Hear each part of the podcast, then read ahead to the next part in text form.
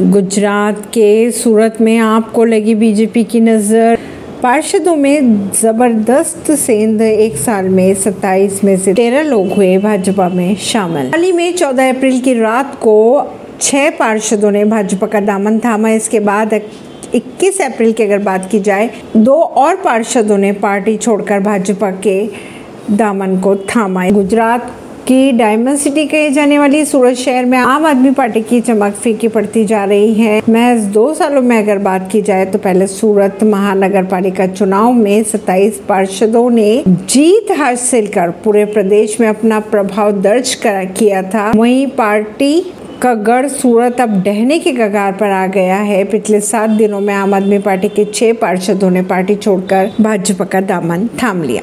ऐसी ही खबरों को जानने के लिए जुड़े रहिए जनता से रिश्ता पॉडकास्ट से। परवीन दिल्ली से।